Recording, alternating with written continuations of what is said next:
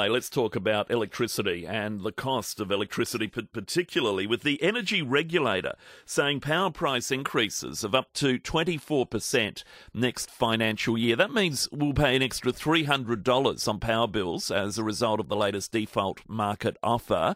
Um, the AER determining prices can't increase by more than 24%. The changes will affect households and businesses uh, in South Australia, in New South Wales, southeast Queensland. Victoria's looking at up to 30%. I'm not sure why that's the case, but I think they're under a different kind of system over there. But uh, federally, the opposition's Ted O'Brien saying the government's cap on coal and gas prices just hasn't worked. This is a little bit of Mr. O'Brien. The Labor government promised the Australian people that they would reduce power prices. Since then, prices have been going up by hundreds of dollars, and now, on the 1st of July, they'll be going up hundreds more. Let's have a chat with Energy Program Director at Grattan Institute, Tony Wood. Tony, good morning to you. Good morning, Matthew. So, why this increase? Why 24%? What's behind it? Just explain the, the goings on here. Yeah, there's three or four things, and one of these is a little confusing, particularly with people in South Australia, because South Australia is often independent of the rest of the system.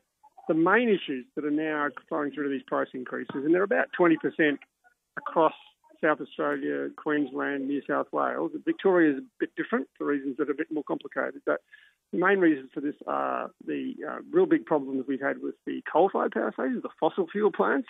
Um, and they, it's often the case that South Australia has been dependent upon the east coast when the, you know we don't have the good wind resource blowing that we have in South Australia. We've also had uh, issues to do with the gas with gas prices, which have been very, very high. I'm sure many of your listeners will seen something about that. And together with, with that, that's meant that we've seen these price increases. Now, it was expected um, because it's been coming for quite some time. And, you know, the, in the draft determination, this was announced a few months ago. The Treasurer, the Federal Treasurer, talked about this. I think it's true to say that the federal government's price on, uh, cap on prices has helped a little. They're not as bad as they would have been, but that's very little comfort for people who are looking at these increases. The only comfort that you can offer here, I think, Matthew, is that for people who are on concession arrangements in South Australia, this, this number of 24% does not include the energy relief package that the federal and state governments announced um, only a few weeks ago, and that will flow through um, and help offset significantly the increase for those people. But of course, not everybody is in that situation. All right. Look, we keep hearing the war in Ukraine driving up gas prices, and yet here in Australia we have so much gas. We we float on the stuff.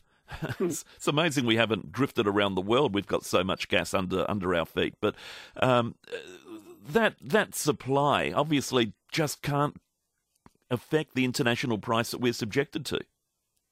No, look, I mean the problem is these things when you've got you know the international situation has been so chaotic that even just having more more gas doesn't bring the price down because it has put more gas at more at higher prices because mm. they're so desperate to get gas in in Europe, and um, that looks like it's going to continue for a while now you know, we can, you know, often Australia is in the advantage in a position where we do benefit from the fact we've got our own gas and we're cheaper than everybody else. And right now, it's probably true to say that Australian gas prices are lower than they're paying in um, in, in Europe, for example. But again, that's not, you know, much. I understand that's not much comfort for people who are looking at these bill increases. The government you know, has got to decide what is they they could obviously intervene dramatically in these export contracts, and that would be a very significant thing for any government Labor or coalition to do, and they're trying to resist that. So as a result, you see this price cap, which is going to they've now extended the price cap for the next three years. Yeah. So at least we can be confident that we shouldn't see you know any more increases like this.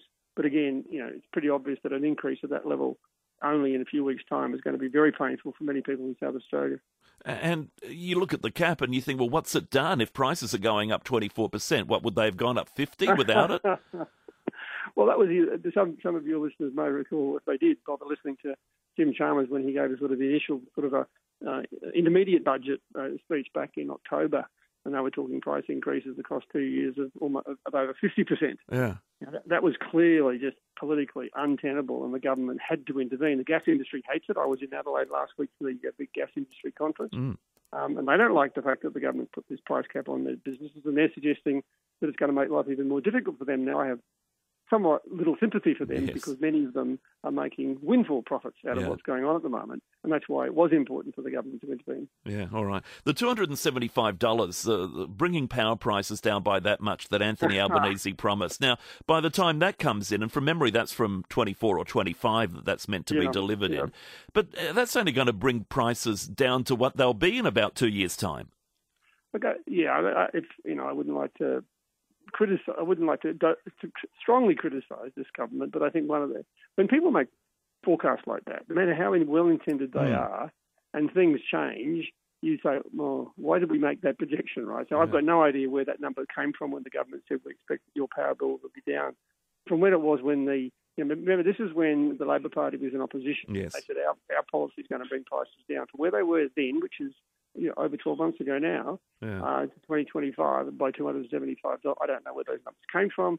I think those sort of projections from anybody, any government, are, are, are basically asking for trouble. And I think maybe they would regret it now. I don't know. They don't tell me those sorts of things, Matthew. But um, it looks like a very, um, uh, very dangerous prediction to make. And of course, if I was in opposition, as Ted O'Brien is or Peter Dutton, of course I'd be holding the government to account for that because um, it looks like they're going to go nowhere near achieving that. Yeah. A gas reservation policy. Western Mm-hmm. Australia was smart enough to put one in. We weren't here in South Australia back in the day. Or is is this for the federal government to do? Can the state government step in even now and say, well, look, we want to reserve X percent of our gas for the South Australian market, and uh, and it'll be priced accordingly. Can can that happen? Well, I guess it could. I mean, um, you've got relative, you know, these days um, South Australia does have control over some gas, Yeah. uh, and but it even brings in gas from time to time from Victoria. The um, look, I think the, the way the reservation policy works is if you can reserve some volume of gas, then you've got to work out what the price going to be. Yeah. And I think in, in in Western Australia, in the next year or two, they are going to be looking at some challenges because they're also some of their traditional sources of gas are running out Okay. and the new sources are going to be more expensive. So I'm very, I think what the government's done, the federal government, this price cap, is virtually the equivalent of what you'd get if you had a, Right. um, a reservation policy. Okay. All right, that's interesting. Uh, the um, the whole issue, and, and it comes down, as you alluded earlier, gas is used to drive turbines, and because Mm-hmm. gas is so expensive, therefore, 24% up on electricity. Yep. In a basically. nutshell, And, and, yeah. and, and also, we do get, we are effectively in South Australia dependent from time to time on coal-fired power, and that was a big, big issue in the middle of last year. Yeah. Should we have closed the coal fired power stations that we have closed in the last 10 years or so?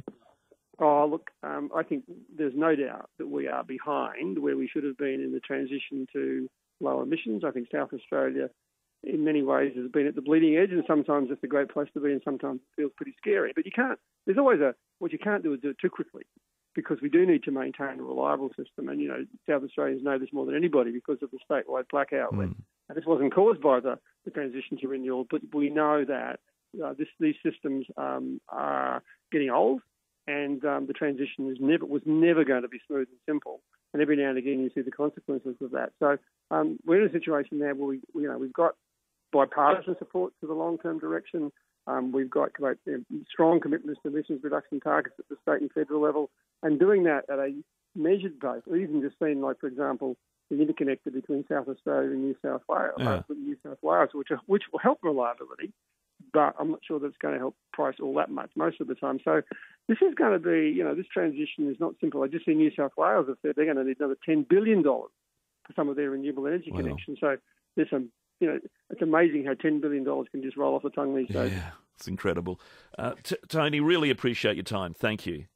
Thanks, Matthew. Tony Wood there, Energy Program Director at the Grattan Institute.